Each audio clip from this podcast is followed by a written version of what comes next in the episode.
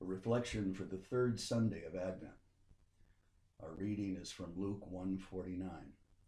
For he who is mighty has done great things for me, and holy is his name.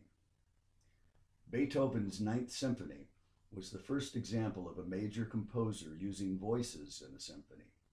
The words are sung during the final movement by four vocal soloists and a chorus. They were taken from the Ode to Joy, written by Friedrich Schiller in 1785.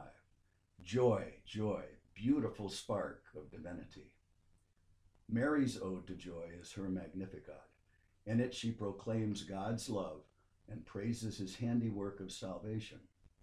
Mary invites us to be joyful disciples in this world, that is, faith inspired men and women who are excited about singing and sharing praises to the Lord.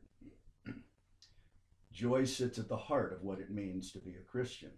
We can join Mary's hymn of praise as we joyfully proclaim to all the world the great things that God has done for each one of us. Select a favorite hymn, prayerfully call to mind the words, and use them as a joyful song of praise. Sing the hymn in the car, at home, or outdoors. Let us pray. O Mary, help us to imitate your joyful hymns of praise to the Lord. May we never take his goodness for granted.